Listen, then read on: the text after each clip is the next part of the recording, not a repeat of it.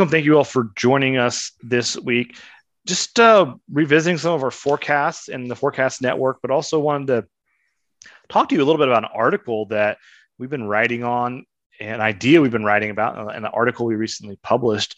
And this is the global acreage expansion. We talked about in part one, global acres have been expanding, and you could pretty much dial it into three regions. South America has accounted for about half of all the acreage expansion that we've seen in the last few years.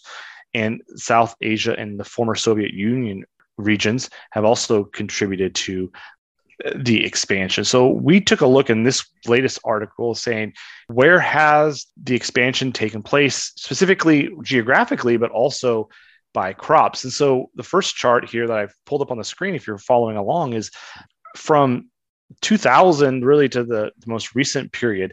You can see that wheat is the biggest crop by acreage. We've added about 19 million acres of wheat over the last uh, couple decades, uh, quite a few acres of uh, corn, and then 157 million, and then a lot of soybeans. But when we dive in even closer and we look at just the last few years, you can see that it's really a, a big increase in soybean acres 25 million acres of soybeans in the last five years, 14 million acres of corn. But if you combine all the oil seeds, it's really been an oil seed expansion. So it's been about 46 million acres of oil seeds. So that includes sunflowers, soybeans, and rapeseed. Combine all those together. And then, of course, you have cotton increasing by uh, 15 million. So again, the boom that we saw in the early 2000s was largely driven by corn, a little bit soybeans, but here lately we've really seen this oil seed expansion. Yeah, the soybeans are just an amazing story.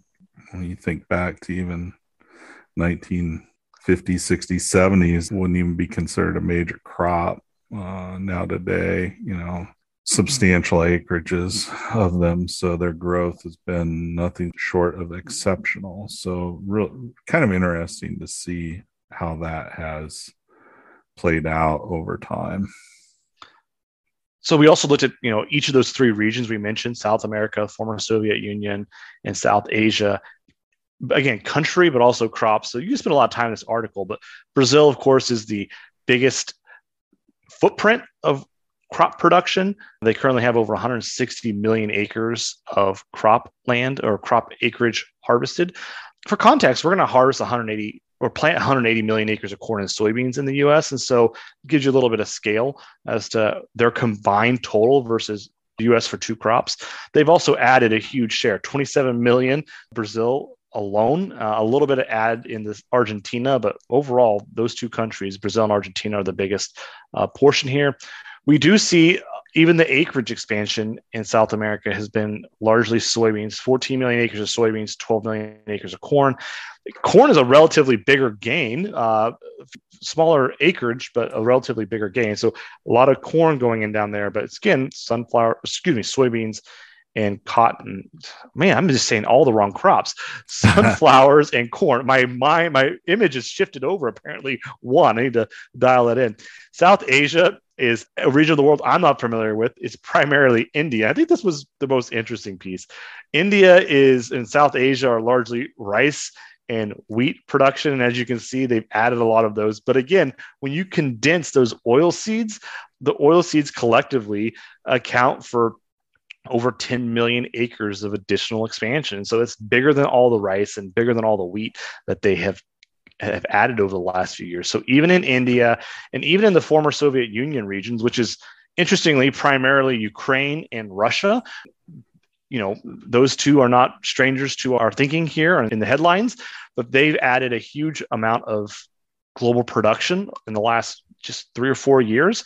And even in that region, it's been a lot of oil seeds and specifically sunflower. So as we move around the world, it's soybeans in North America, right? It's soybeans in South America, but it's been sunflowers and rape. the rapeseed in Asia and the former Soviet Union. So it's sort of this oil seed complex that's had been a lot of uh, enthusiasm over the last several years. Yeah, you know, it's kind of interesting to me that in five years we've seen some of those expansions of that size. What was it in South America? How much was that in the last five years? It well, caught my attention because it was big enough. It's about 40. Over, yeah. Yeah. They're about, I guess, if you add those together, 38 million acres have come there, and it's been the majority of the total global expansion. So 33.8 out of a 63 million acre increase around the world. So about 54% coming specifically out of South America alone, and 27 most all of it from Brazil. from Brazil. I mean, it, you know, they are just continue to really expand production. And you wonder where the limits of that are. It doesn't appear that we're even close to hitting it, though. But the idea here is, of course, when there are strong profits in agriculture, like we've seen over the last 18 months, strong commodity prices, it creates incentives to plant more crops. And we think about it in the US and there could be some limits to the U.S. story. Although I think Brent and I talk a little bit about this. You know, CRP acreage has reduced over the last several decades. We convert pasture ground or hay ground into crop production if profits are high. We double crop if, if profits are high. There's less fallow that goes on in the western parts of the, the Great Plains mm-hmm. if there's significant profits. Um, but it really is breaking open new ground in other parts of the world. And this is what we've seen. And this will eventually cure the tight stock situation that we've talked about in earlier articles and earlier conversations is we have tight stocks strong commodity prices but this will eventually cure those. And if we're not careful it can linger and the oversupply that this creates could linger for a long time.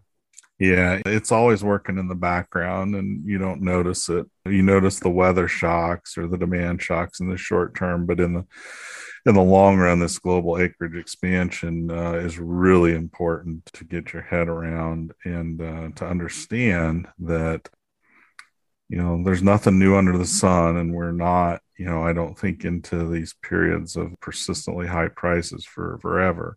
Uh, eventually, this will catch up with it. it. May take some time, and there'll be fits and starts due to disruptions and supply you know supply shocks weather shocks and whatnot but uh, it's working in the background to increase that total acreage. So, Brent, uh, I wanted to catch your thinking a little bit on the macroeconomic questions that we have.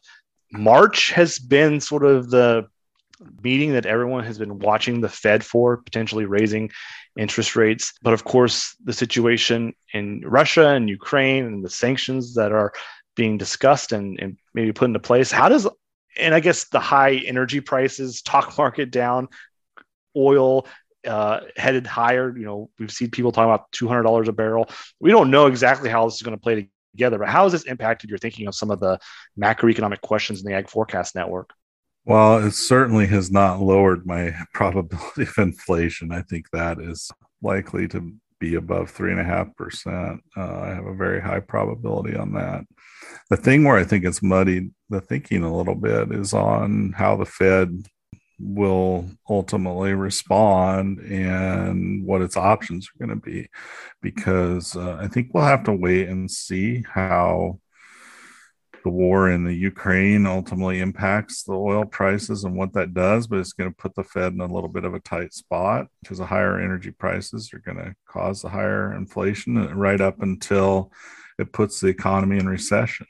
And that's what they're going to have to deal with is do they want to help push it into recession or not? And so it's the calculus, I think, for the Fed is going to get really complicated going forward. I think in the short run, they probably still hike, but you have to think maybe some of the, you know, talking about eight rate hikes and stuff may go away with what's happening uh, across the ocean.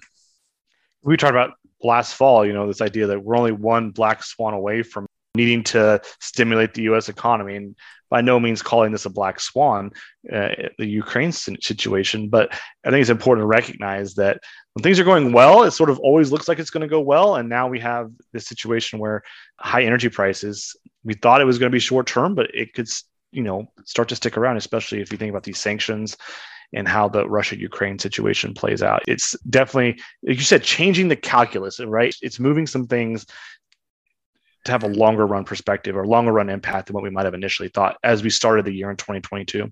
Yeah, I mean the psychological impact of going to the gas station, paying five dollars a gallon for gasoline, is not something I think that should be underestimated. I still remember last time I did it, and fully expect that we'll be doing that here soon. So, you know, I just don't know how policymakers are going to react to all this. It's uh, like I said, it's complicated. Well, Brent, to wrap this up, I shared with you the other day that you know I filled my truck up the other day and it was a hundred dollars, and the psychology of that was a little much to take. So I've been filling my gas tank once a week instead of once every two weeks, and so that's been helping. um, of course, uh, how the math works, but my brain, of course, doesn't necessarily register it the same way. So we'll see how all this plays out. Of course, we have electric vehicles now, so maybe electric vehicles will help. Used to be you couldn't really get off that. You had to buy a car, right? And the math was, do you buy a, a Prius, where there's a, a little more fuel efficient? But now I guess we can all buy electric cars if we need that. So yeah, it is a psychological deal, I think. And uh, they used to always say, you know, hundred dollar oil put the economy in recession. And I don't think that's the number anymore, but we're going to find out because it's probably going to go over that. So we'll see. As a quick reminder, it was uh, March of 2020, 22 months ago, when Russia didn't want to cut oil production during the pandemic and crude went negative. So we've gone from uh, negative oil, which was crippling the U.S. economy and the global expansion. Now we have um, high energy prices will, I guess, give us a run for our money and, and be a headwind for the economies. So we'll see how that plays out. But hard to imagine we've swung from both ends of that spectrum in just a pretty short period of time. Well, really, yeah. I mean, who would have, you know, four years ago? I don't think anybody would have thought we'd be talking about this kind of stuff. So pretty wild how much it's changed. All right. So encourage everyone to read the latest content and also update your forecast. Until next week, stay curious.